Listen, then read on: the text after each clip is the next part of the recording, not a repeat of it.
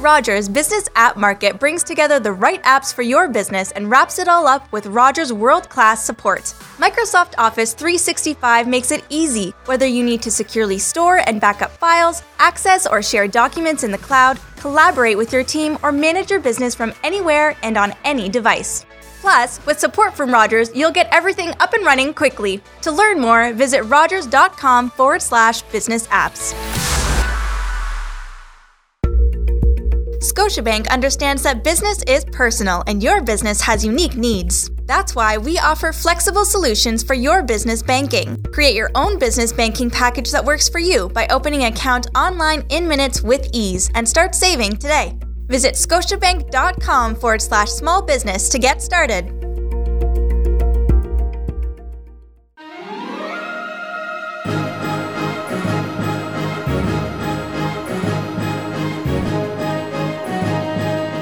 Here to give you a first hand glimpse into the future of Canadian business, it's Rivers Corbett on the Startup Canada podcast.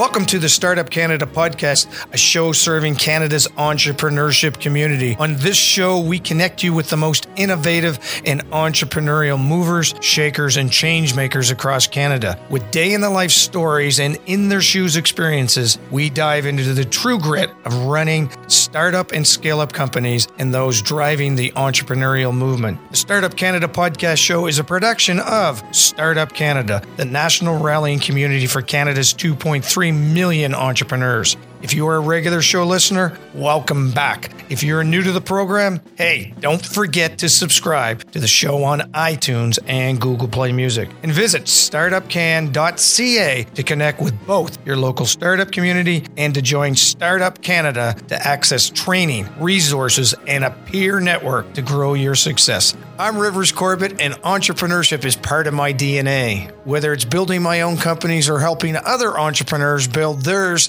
this is my lane. Want to connect after the podcast? You can find me at www.meetrivers.com.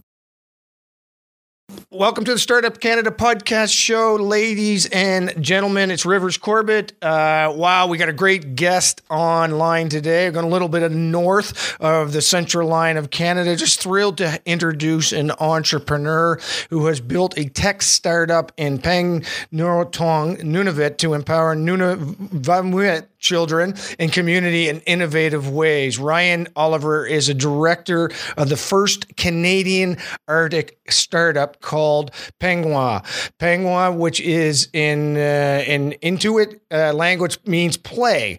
In June 2013, they released a language version of the best-selling iPad pit game in that particular language, which is I am doing a hard, a hard time with it, but I want to respect it, so I'm going to try Inuit language version of the best-selling iPad game Osmos. To do this, they engaged Inuit across the territory to complete a crowdsourced translation of the terms in the game. I'm sure Ryan will clarify exactly how the term pronunciation happens. A game designer himself, Ryan has been exploring ways to bring technologies to the northern region and integrate isolated communities into vital computer science skills. This is going to be a cool conversation. Currently, under his guidance, the Nunavut communities are closing the gap with the outside world and embracing the technology as a means to connect with the world. In today's podcast, we're going to talk to Ryan about what digital inclusion means for Canadians and more specifically for the Arctic communities. Ryan, welcome to the Startup Canada podcast show. Thank you. It's my pleasure to be here. So, first of all, help me, my friend. Give me the pronunciations that are correct, so our audience uh, uh, is is is is in line as to how it should be said. Sure. Um, I guess kind of the key to anything in the Inuktitut language uh, is there are three core vowel sounds. So anything with a U is an U sound, anything with an A is an A sound, anything with an I is an E sound. So it's Nunavut, it's uh, Inuktitut is the language. Yes. Uh, one of the uh, what what other words do we have? I think those are the two key, but it's uh, UAI is the is the sounds that make up Inuktitut language. So anything uh, said in it uh, is engaged with those sounds. Well, thank you, sir, very much for uh, for that clarification. Now, before we started talking, you're from Lindsay, Ontario, which is near Peterborough. Uh, how did you end up focusing on Nunavut communities as part of uh, as, as part of Pinnguaq? Yeah, so I grew up in Lindsay, Ontario, uh, and then in 2005 uh, moved to Iqaluit, Nunavut, um, which is the capital of Nunavut. I had a friend who lived there. Uh, just I went without a job. Uh, you know, I uh, lived on his floor for a little while, and and just sought out uh, opportunities and, and work there. At the time, I was 24 years old, so it was a good good time to kind of see a little more of Canada beyond um, the small farming community that I grew up in. And so from there, I ended up staying for for close to 10 years. Nice. Uh, after a year in Iqaluit, I moved to Pangnirtung, Nunavut, where I stayed uh, for the rest of the time. You know, eventually bought a house, uh, raised my children uh, there. And um, once my son turned five, made the decision to come back here. Um, for a variety of reasons, but that's that's the basics. So I spent ten years there. Uh, came back in 2014, and uh, and you know continued to to uh, run the business that I had started while I was up there. So Pinnguaq, give us a story. You know, I, whenever I talk to my guests, I always like to say, what was the what was the coffee aha moment? You say, oh my gosh, that's what I'm going to do, and I'm going to because I'm I'm I'm committed to doing it. When you started Pinnguaq, can you give us that journey, that initial six, sure. six months? Yeah, um, I think at the end of the day, it was it was my kids. Um, right it uh, you know I, I, worked for the government in Nunavut uh, for uh, the entire time I was in Nunavut. I was I was working with the government in Nunavut in a few different positions, but uh, primarily I worked as a senior advisor for the cultural industries, and so that meant working with kind of one of the richest cultural bases in the entire country uh, in terms of visual artists, uh, filmmakers, storytellers. There's there's an incredible amount of talent and incredible stories and artistic journeys happening in Nunavut that aren't happening anywhere else. Uh, at the same time, kind of where I grew up in Lindsay, we were very, very fortunate, despite being a small town, to have a really strong computer science program. Um, and so a lot of my peers uh, who weren't bad at math the way I was were able to kind of go on uh, once we all graduated and, and their journeys took them uh, out west to work for some of the biggest video game companies and and around that. And so uh, you know, those two things together started us having conversations. And, mm. um, you know, the initial conversations that I had were spurred by the fact that as my kids grew up um, and their friends came over and, uh, you know, would come over and play a bunch of video games at my place, uh, uh or we would, we would engage on those topics, you know, a lot of, a lot of, uh, a lot of children across the whole community, you know, had the exact same interests as my children, and, and at the end of the day, didn't have the same opportunities that I had had growing up. And so, um, you know, I, I, became aware immediately that uh, at nowhere in Nunavut was computer science taught at any point in high school.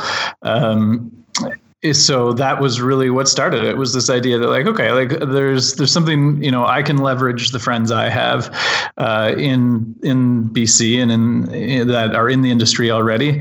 Uh, i can also leverage the storytellers and the artists that i know to work with them and to create something unique. And so i kind of was able to position myself in the middle there and and and bring a, bring both sides together to be able to utilize the really high tech talent that we had along with the incredible stories and artists that we had uh, in nunavut and and create something and then from there it became became really about building the capacity in the territory and and uh, finding a way to offer that same opportunity uh, that I had and that my friends had had to people in Nunavut. How does the how does the uh, I mean ultimately within any business there has to be revenue generated. How does the revenue model work for you? Yeah, uh, it's it's twofold. I guess what's worth worth understanding is. Um, uh, we operate as a as a not for profit federally incorporated corporation. Mm-hmm. Um, we uh, we also have a very close alliance with a with a for profit business, and that's the one uh, you know where my allies in BC are coming in. And so uh, it's a balance of grants um, as we've built capacity, as we've built. Uh, um, you know a, a, staff base and all that we've we've been able to even use that staff base that we've been building to take on um, things like marketing contracts and app development mm. contracts and and so it's a bit of everything there's there's um, you know there's different elements of the business that are focused on different things. And so uh, my day to day at this point is really focused on uh, what we call the teach program which is our program right. to build capacity in the territory to run computer science uh, programs across the territory. Um, and and so that is is largely grant funded. It's a lot of community support we have partnerships uh, in private industry as well as with public companies. So um, that structures that side. At the same time, we're also developing apps for clients that require them. The reality is in Nunavut, there aren't app developers. Um, uh, and, and as we've kind of proven ourselves there, we've been able to expand that into kind of, nice. uh, you know, marginalized groups that otherwise don't have the level of technology and technical experience that we can offer. That's brilliant, man. Um, uh, Ryan, if you allow me to just segue a bit away from uh, Pinnguaq and talk about how, because uh, because uh, I see this a lot happening, and I think there's a great opportunity for our listeners to really understand that that relationship between the nonprofit organization you set up and the for-profit. Um, how do they work together to ultimately deliver what it is that you want to deliver? Uh, one from a product offering, but also from a from a, a profitability perspective?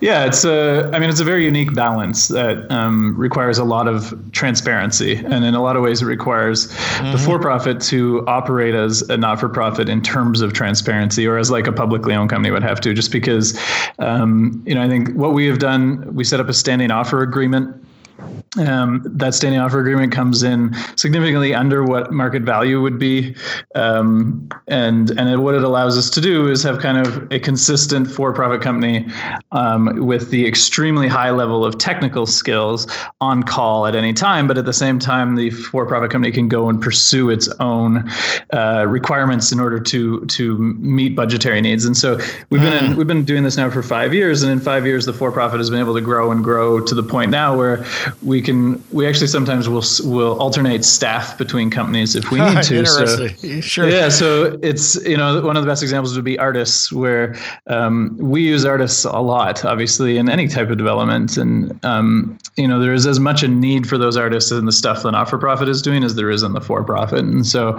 um, you know, we we alternate kind of who's paying the bills um, depending on what that person's working on, and and again, it's just about it's about transparency and it's about you know yeah. maintaining like that, uh, you know, like there's just maintaining publicly what is going on there, and and uh, it's a, it's a tricky balance that um, that we're still mastering, um, but it's so far it's it's worked really well to the benefit I think, uh, particularly of the not for profit company, just to have um, an extremely high level of technical skill that would, you know, otherwise these be extremely expensive to commission out all the time. Um, yes. And well, at the same time, the for-profit's been able to pursue stuff like we just did uh, an ad for a beer company, and the for-profit ad for the Montreal Canadiens, and that type of stuff. Nice. And it's allowed the for-profit's able to then also pursue kind of the front of the line technology and we're working a lot in vr and ar uh, to to explore that type of thing which then can be incorporated into the not-for-profit as well. So it, it allows both companies to be a lot more flexible yeah, I love it. Thanks for allowing me to uh, go down that rabbit hole because I think it's, uh, you know, I, I, think obviously what you've done is you've looked at how to best uh, efficiently deliver the service uh, that's best for you and best for your clients too. So, uh, so thank you for allowing us to do that. Um, the the other thing I love about what you talked about, which you know, you talked about we're always after grants and um, and uh, and government assistance and, and so on as part of your revenue model but and, and what's interesting was you're saying, I'm saying, well, that's no different than going after VC money, angel money. If you're a for-profit mm-hmm. organization, it's just that you're looking for funding to keep your uh, keep your mission going. So, uh, so thanks for allowing us to do that. Um, you're dealing in a uh, you know in in language and how making an experience uh, that's available in your own language. How can that make the world more accessible? Because that was a pivotal point. That was a key point in the intro. Can you talk on that? Yeah, I mean, I think I think this goes back to kind of the genesis of the company too. Was um, I remember in particular having um, you know, my house in Pangnirtung kind of became the hangout place for video games. I, uh, even before I was working in the industry, was obsessed with the medium and and uh, and owned quite a bit. And so we had a lot of kids that would just come over and play uh, PlayStation all day or something like that. Um, right. And and what really struck me, I guess, is is is kind of watching these kids play through a game like Uncharted, uh, and and recognizing like there's just no cultural connection there. But like at the same, it's the same. You know, it's the kind of the constant issue with with any anyone consuming Western media that is not kind of a straight 35 year old white man. It's you're very mm. rarely reflected in that media, right? And so, right. Um, I guess that's that's kind of where it started, and it and it started with language, and so. Um, you know, the very first project we ever worked on, as you mentioned in the intro, was the localization of a game called Osmos. Um, mm-hmm. And Osmos was the 2010 game of the year. Um, and I reached out to the guys who made that game and just said, like, you know, this this game's fantastic. Would you consider letting us uh, translate it into Inuktitut just to make it available for people? And kind of the idea there was just when people begin to see experiences in their own language, then they begin to see the, a role for themselves in the industry that that experience is coming from. And so, you know, I think most people in Nunavut have not considered the idea that they could get a work could get work in games, could get work in tech, because it's just not something that's in their day to day, and specifically, it's not something that has been in in Inuktitut and an experience that relates directly to uh, the culture of Nunavut and Inuit culture. And so that was the idea. Like, if we can put Osmos, which is you know, already one of the best games of all time. If we can bring it into Inuktitut language, then then maybe you know this kid one day opens up that game and has a great time playing it, but the whole time is experienced in their language, starts to be able to have conversations about how games are made and about how these things are made, uh, and sees themselves in that industry. And so it's it's kind of been a you know multifaceted thing. I think you need to get product uh, into into you know to reflect the culture that you want to appeal to. But at the same time we need to build capacity there through training. And so we're trying to do both at the same time. And that will uh, you know ideally allow people just to to look at the Canadian video game market which is the third biggest in the world after the US and Japan. No way. Is that yeah, right is. wow Canada Canada uh, they just released a report and I'm probably going to butcher the number but I think it's worth 3 or 4 billion dollars a year to the GDP here. Um, Wow. And you know it employs uh, tens of thousands of people. It's it's we have the best tax credit system in the world in this country for video games. We have the you know comparable to the U.S. and Japan, the best schools uh, for computer science. Uh, you know, coming out of Waterloo, coming out of Ryerson, coming out of uh, those. I only know Ontario really well, so sure. I apologize to other provinces. Hey yeah, man, like you, even, you you heard me at the beginning of this conversation. you're, so, you're doing fine. so I mean, even you know, Nova Scotia's really really taken up uh, the tax credit game in particular, and Ubisoft has moved uh, quality assurance studio there. Uh, Montreal is one of the biggest cities in the entire world uh, for video games, and I think uh, you know the reality is Nunavut at the same time has a role to play in that. Nunavut has some of the most unique and incredible artists and storytellers uh, and musicians in the world, and to be able to, uh, you know, say to them, "There's also a role for you in this massive industry." Um, then that that's that's kind of what we set up to do, and that's where I think it starts with providing experiences for those people in in their own language, and and language can be more than the way you speak, but also kind of you know the language of the way you live your life, and and that's that's really what uh, what that's about. Can you talk about? I mean, your, your business, uh, Pinnguaq, has been in in business for around five years. You said. Yeah, that's that's accurate. Yeah. So, um, can you talk about some of the stories that you you go to bed smiling about based on uh, what you guys are doing? Yeah. Um, I think I think probably the most rewarding thing that uh, that we do day to day is is the teach program. Um, and so that's that's essentially it's a program we used to call Code Club, uh, but at the end of the day, what it is is is it's a one week course that we go into a community and we just teach game design and computer science. And um, what we're working on now uh, in the next in the next 15 months, we're going to do this in 16 communities across Nunavut. Um, but one of the things we found when we started doing this outside of Pangnirtung, where I was living at the time, was that as soon as we left the community, all the knowledge left with us. You know, it's one thing to go mm. in. It's one thing to go in for a week and then just uh, and and do this, and everyone's super stoked for a week, and then as soon as you leave, it's like okay, and we're taking everything with us, and it's kind of kind of the history of uh, kind of the history. I'm, of the I'm laughing about is you, you provide all this candy to the kids, and it's like okay, kids, you can't have it anymore. Well, yeah, exactly, right? Yeah, that's not fair. No, so, yeah, I love it it's it's the it's very much the way you know kind of the colonial approach to the north has, yes. has worked and so uh, yes. you know we'll, we'll we being we being white people will will swoop in and be like here you go and yeah. now we're going um, yeah. and so really what we're focused on for the next year is sustainability. And so we've, right. we've adjusted and kind of learned. And, and so we are developing right now uh, 100 lessons of curriculum that uh, will sit online and offline and, and allow uh, people to run their own camps once we're gone, to continue their independent learning. Nice. With the idea eventually, hopefully, like the school system takes this on too. We want to show that like we can make a really good curriculum that's accessible to a five year old, that's accessible to a 15 year old, and that takes them through this like introduction to computer science science, introduces them to a whole pile of tools, and we give those tools for free. So part of that program through a, a sponsorship uh, through a program called Computers for Success uh, Canada, which uh, Industry Canada runs through the government of Canada, we are able to bring laptops in to every single uh, kid that comes and works with us. Um, they're refurbished federal laptops or provincially government laptops.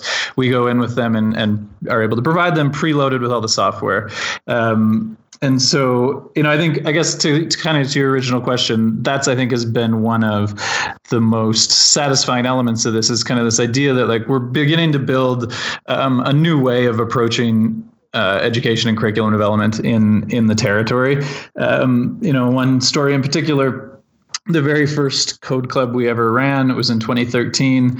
Uh, we had a partnership on that one with Electronic Arts out of Burnaby, uh, one of the biggest video game companies in the world. They sent us a bunch of games. They sent us an employee to come up and help teach the class with me. But one of the things they did too is every single day we could uh, Skype in to a different person from the NHL franchise uh, mm. that they work on, and cool. and just hear a different experience uh, about what it means to work in tech. And so we met a programmer, but programming is not for everybody. But tech, that's like one one one fourth of what what tech development is right? There's you need project managers you need artists. And and so when we got to the artist he was just showing off you know what it means to rebuild all of these arenas in in uh, maya and in the 3d program that they used to develop. And uh, one of the kids that was working with us i think she was 18 or 19 at the time was really interested in that. She ended up uh, following up with that guy on on how he had done the art and where he went to school. She ended up going to school at the same spot he had gone. Uh, we were able to create a scholarship for her to, to help support her go to BC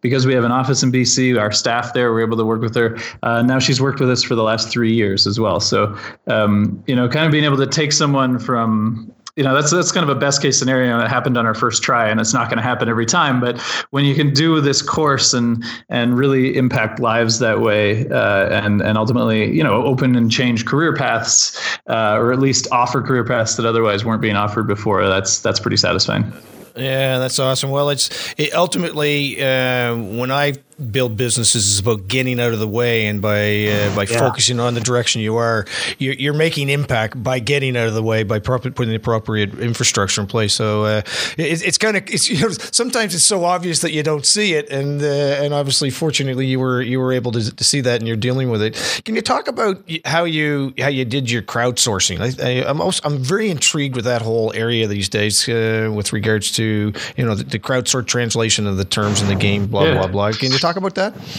Yeah. So when we first started the company, I guess like what's worth noting here is we uh, we did not uh, crowdsource funding for it. What we ended up doing was crowdsourcing the actual translations of the ah, first yes. game we ever did, Osmos. And so uh, you know, this is at the very start of the company. Uh, me and a few friends had decided, like, okay, let's do this, uh, and then immediately recognized we're not going to be able to like make an amazing game overnight. Uh, we need, but we want to get this thing rolling. Let's start translating existing amazing games, and then allow you know allow that to begin to build the idea of it, which will then give us the time to actually build something of our own. Um, that said, like we were all working other jobs and, and doing this kind of as, as a hobby and for free. And so the right. way we approached this uh, was um, was to uh, get a, a, small contribution of $500 from the Nunavut Literacy Council. Mm-hmm. I kind of pitched them on the idea and they bought it. With that 500 bucks, I bought an iPad. Um, and then we created a database on a website that just had all of the terms from this game. Had 300, there's 315 kind of lines to be translated in this game. And then uh, basically put it out on all the Facebook uh, for every communities, all the Facebook pages, uh, and, and just said like, hey, log into this website, translate 10 terms from this game. Every time you do, your name goes in a draw and you can win this iPad. And Dude, that's amazing. Yeah. so, it. So we we ended up getting the game translated four and a half times. Like the entire all 300 terms were translated uh, four and a half times roughly is like what the average worked out to. Um, and then and then we just sat through it and filtered out you know all the different dialects that come into play. Uh, Nunavut is is a massive territory. There's only 33,000 people, but it's you know yes. if, geography wise, if it was its own country, it'd be the eighth biggest country in the world. And and so there's a lot of dialects. There's a lot of uniqueness. You know, it's like the difference between like a Newfoundlander and a, an Ontario person and say someone from Alabama, like all those like range of dialects uh, and ways of speaking. And so um, we had to sort through and then kind of fine tune what translations work and and then put them into the game from there. So that was the way we did it. Is is just kind of invite everyone in uh, to to translate. We were able to offer a little award. Uh, someone in Pond Inlet, Nunavut, won it if I remember correctly, and nice. and uh, and yeah, the, the game got translated more times than we expected. That is so cool. And it, will you use that in the future?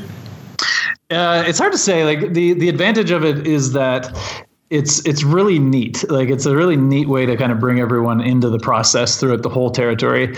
Uh, that said, the dialect range is so different. Um, you know, the mm-hmm. way someone in Iqaluit change uh, translates a word to the way someone in uh, Qaqortoq translates a word, and those like geography wise, that's the difference between someone in like Montreal and someone in in Edmonton.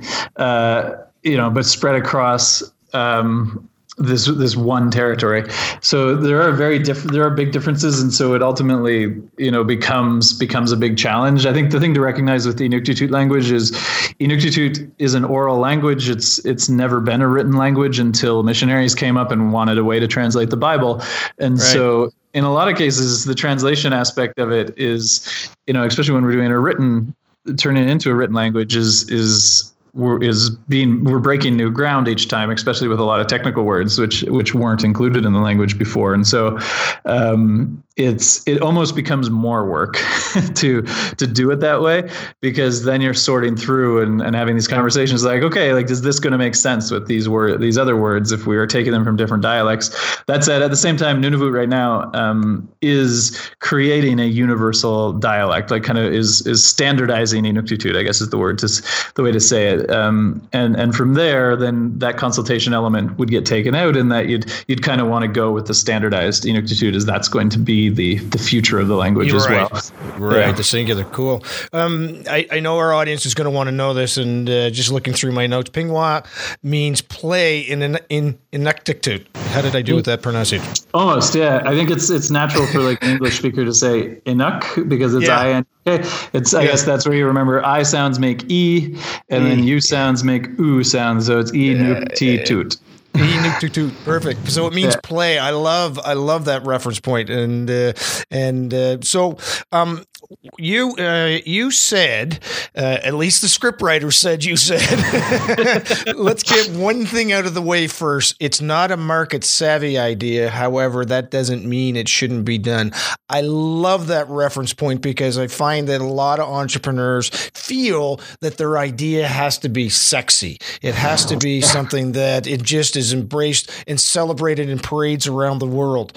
Uh, can you talk about what that means to you? That that uh, that statement that yeah. you said. I think um, a couple things. Like it goes back to what you had said about kind of the comparison of, uh, you know, when you're seeking out grants, it's very similar to the process of seeking out venture capitalist funding. Um, you know, I started to think about this the the first few times I was invited to speak to a group of, of VCs, um, and I just butchered it because like I, I, eventually I got to the point where I would stand up and be like, like you're not going to make any money with this, but it's a really cool idea and it really means a lot, and uh, and no one invested in us for some reason. Um, and so I think Crazy. in, in startup culture in particular, you know, there is a desire to like make that idea, sell it, get out, make your next idea, sell it, get out. Um, and it's, it's not uh, it's not sustainable for the way you need to approach the north. It's not sustainable for the way I want to run a business. You know, I'd, I would, and I've had this conversation with my partners a number of times. It's just like we would much rather be building a singular business for the next forty years and fine tuning yeah. the way it's run than mm. you know make make something and leave in six months. Um, you know, that's I mean that's easy for me to say, but you know, if someone came along and offered me millions of dollars, I might change my mind. But, yeah, but for now, that's not happening. So in the absence of anyone offering me that much money, that's yes. definitely what I do. But you know, so that's so that's it. The, the very first time I you know, and this is with going back to Osmos again. When when we approached Osmos, and whenever we're translating a game, the way I approach it is like you are not going to make more sales by translating this game into Inuktitut. There just is not the base. There's 33,000 people across the territory. It's uh, it's one of the poorest territories in the world. So you you know just strictly from an like a raw economic side, there just isn't a population to to buy your product enough to make this worth your while. Um, but it's worth it for all of the other reasons. And and you know you know we try and take as much burden as we can off of them by saying like look we we have a programming team. We can even just input it into your game for you. You don't have to do anything. Just point us in the direction and we'll do everything. Um, because it's worth it it's worth it for us because it, it fulfills the mandate of the not-for-profit which is to expose people to tech to offer people in the north the opportunity to work in tech. Um, and and you know from a games perspective we often, you know, the game we've probably translated about five or six games now, um, nice. and it's always with game companies and with game developers who want to build a more inclusive uh, gaming and world. You know, so we're not probably going to get the big Ubisofts uh, and and Electronic Arts to play along with us because there's just so much economics and there's shareholders to think about.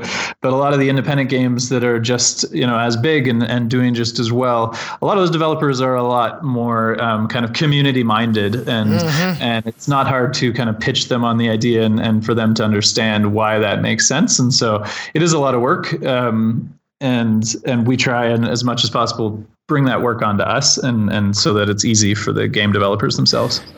I, uh, as you're talking about this, Ryan, what goes through my mind is the uh, I, I, don't know if the title of the book, and I think it's Seth Godin who wrote it, but something we call the Long Tail, and references you know the the iTunes um, um, focus on you know what the, you're going to get your A pop stars, your A rock stars, but then there's the localized people who can still sell online and still make a uh, make some money off of using that platform.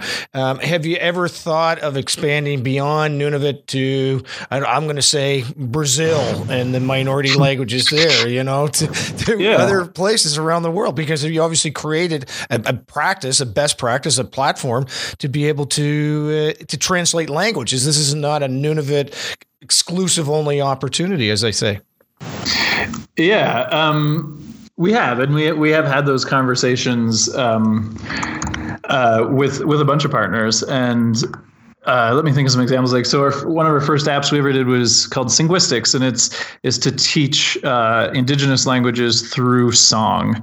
Um, and so, kind of the idea being songs get stuck in your head. You're singing songs all day, and one of the best ways to learn languages is by actually using the language. And so, if it's rolling around in your head all day, you're probably going to absorb more out of it. And it's not going to like be very strict lessons the way something like Duolingo would, but it is going to just expose you to the language, expose you to the culture. And so, we have we have had conversations uh, with other people to have, you know, to bring that into other languages uh, beyond Indigenous languages, but into you know could do other minority languages.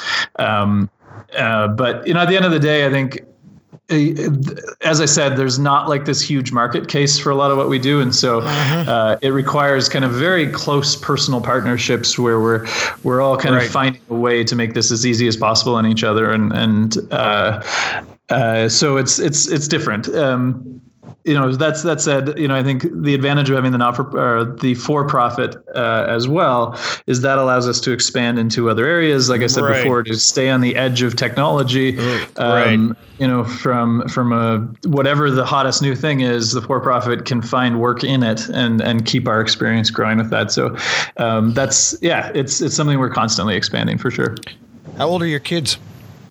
Uh, my son is eight years old and almost nine and my daughter is six And how do they describe to their friends what their dad does? um, yeah, for the most part, it's just he makes video games, and then Yes. um, that's just kind of an easy thing. And then That's cool. You're the coolest dad in the neighborhood. well, that's and then you know I think from there though it's like, well, what games has he made? And it's like, oh, Yes. you would you would never know any of them. so, um, so um, that said, you know I think even in Lindsay, for example, one of the things we've done with one of our with a couple of our stuff with our language learning software as well as with uh, an art program that we have called Art Alive. Um, We've Nice. worked with local community groups here to to put it into the school system, and so in this town in particular, a lot of kids have used our apps because the art gallery of the Kawartha Lakes uses uh, has a, has a whole program now called Art Alive where they use our apps specifically and. Um, and so they they're a little more aware of what's going on. I try to I try to bring the kids as much as I can to involve Sure. them with you know just even testing stuff and to Mm-hmm. to so they're both convinced at this point they're they're going to follow in my footsteps. Um, Ah, so we'll see wonderful. we'll see how that goes. Yeah. Yeah, but that's wonderful. I, I hear that more and more about uh, entrepreneurs and embracing bringing their, their children into their, their journey. I've got a buddy of mine. He runs a beer festival throughout the province of New Brunswick. There's about four or five of them. He's been bringing his son since day one, like literally since uh, two years old. And the guy is the kid is now just talking a language that you know most 30 year old entrepreneurs do not talk about. So it's brilliant. I want to talk a bit about your uh, your sales process. You know, is because you just talked about the the local Art Alive uh, um, initiative in in Lindsay. How do you how do you uh, source out opportunities for Pinnguaq?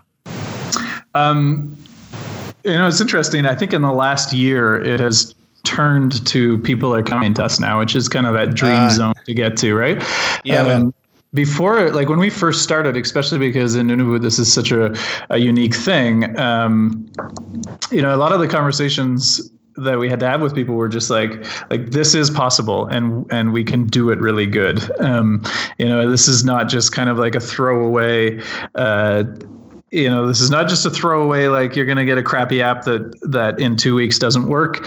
Um you know this is this is like a company we're building to commit to this vision of how we see this. And so um, that's you know that's that's where we want to take this. And as a result you're, you're going to get some of the highest level skill producing this that you would be able to get anywhere. And so um, that's that's been a big part of it. And like i said now now increasingly kind of people are coming to us and, and having those conversations with us. They're coming to us with ideas.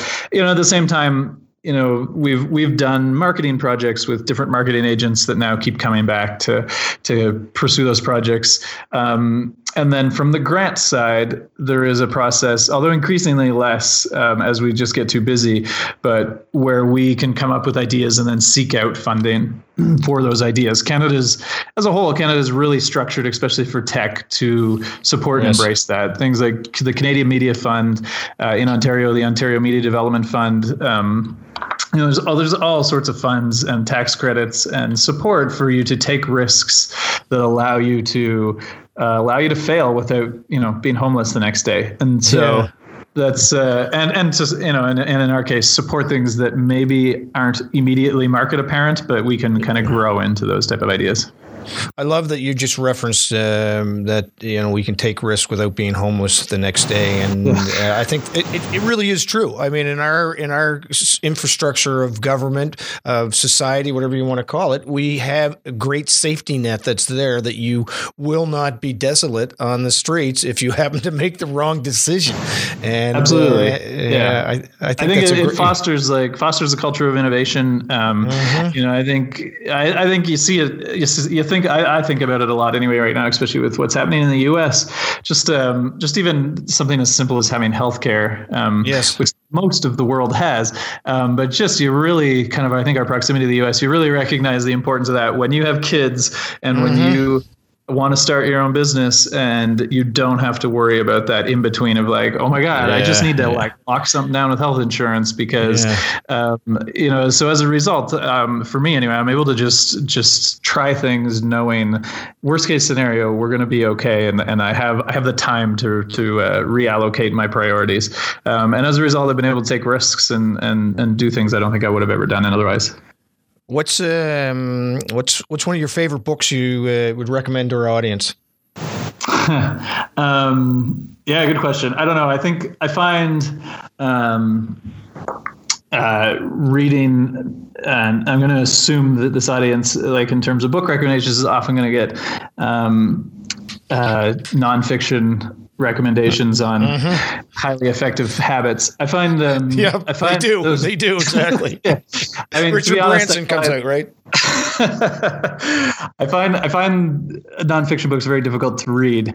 Um, I I tend you know to absorb most of my business advice uh, and and and that type of stuff just through through articles, through online journalism, through nice. long journalism you know i think i think you can you can learn a lot just from reading about other people's lived experiences but beyond that in terms of a specific book um, you know, I think I get a lot of my inspiration just from the existence of Star Trek, and so uh, read yeah. Star Trek books. The the future Star Trek proposes uh, is pretty admirable for a future that uh, that we could all achieve.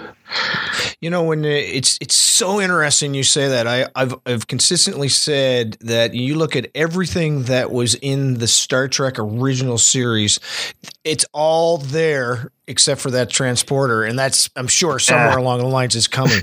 it's just crazy how it's all there right now. And back then it was oh wow. So I, I love that you've referenced that. I really do because they they push the edge in, in, a, in a believable way also where you can convict to ultimately saying yeah we can do that. Yeah, Ryan, this, in an sorry, aspirational way too. Yeah, no, I was just yeah. gonna say just in an aspirational way. You know, I think as much as the technology is increasingly stuff like iPads, for example, and and that's yes. and um, yes. just the philosophy of Star Trek is is one that I think is aspirational in in yeah. uh, in in a, in a number of ways. But we can we can leave that there. Sorry, go ahead. know, it's, no, it's all good. I and, and, of course the original the original Star Trek uh, Star Trek uh, captain, of course, was a Canadian. So uh, we can we can we can always rest our laurels on that one. That we continue to, to lead. Um, Ryan, this has been a great conversation. I uh, you know I'm I'm I'm always in, there's some conversations that I have that that I I kind of get a sense as to where the flow is going to go. And this one I didn't when I started with you, by the way, and it's because it's one because it's cultural, two it's language, it's gaming, and all kinds of different pieces have come together. But you have been a real joy to talk to, and and uh, and and have given us a lot of a lot of a lot of nuggets to chew on, business wise, cultural wise, uh, you know, family wise, and so on. And uh, I can't thank you enough for your time today. It's been a real real treat for me to have this conversation, and I know our audience will will uh, get great benefit from it too. So thank you, sir, very much. Oh, thank you. I appreciate it. All right. Have a great day. Thank you. You too. Thank you for joining us this week on the Startup Canada podcast, a show dedicated to unlocking the entrepreneurial potential of every entrepreneur with access to inspiring stories and tangible lessons to help you run your business. Want access to resources and support to grow your business? Visit startupcan.ca for the latest startup community news and upcoming events like our popular hashtag Startup Chats on Twitter every Wednesday and Friday at 12 p.m. Eastern. Till next week, I'm Rivers Corbett leaving you with a sneak peek of next week's episode. Hi, this is Vanessa Vakharia, the founder and director of inspiration at The Math Guru, and you're listening to the Startup Canada podcast with Rivers Corbett.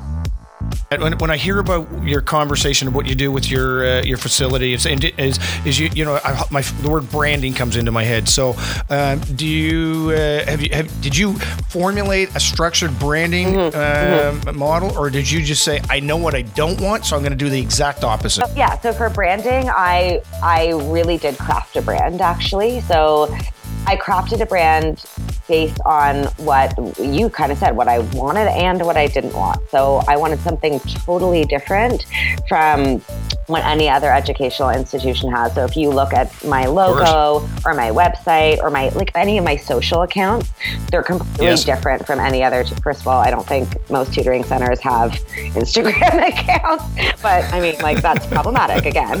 Isn't that great though? It's amazing for me. You um, are living what you promised to to offer. That's brilliant. Totally. So, yeah, I mean, the branding strategy is pretty well thought out. It's not just like an ad hoc thrown mm-hmm. together. So, I thought about it all in the beginning.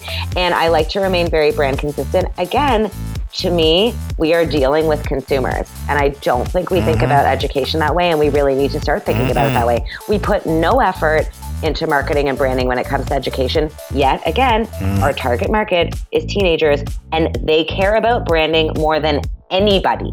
So like, yeah, yeah, wow. Again, like you think about like I just find it so fascinating that like you go to schools and you see their like and I'm saying this in air quotes promotional efforts where they have those mm. ads that are like math matters.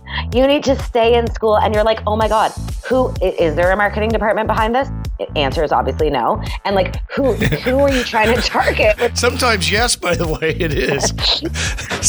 it's true. Sometimes you put these marketing people who think they're marketing people, and that's what they they, they forget. They listen to what the what the internal politics wants, and not necessarily what the consumer wants. And that's why I love this messaging. We're talking about go. branding, focus on the customer. Yep. Uh, that's what it's all about. And uh, I don't care if it's education. I don't care if it's digging ditches. It doesn't matter. Well, you said it perfectly. That's it. They, it's the education seems to be all about politics and not about product or delivery of service. Mm-hmm. Mm-hmm. Which is so strange to me. Like I, again, like I, am really focused on consumerism and business. It's just I'm fascinated by it. I'm fascinated by the psychology of it, and I'm fascinated by why it's been so neglected in the education sector.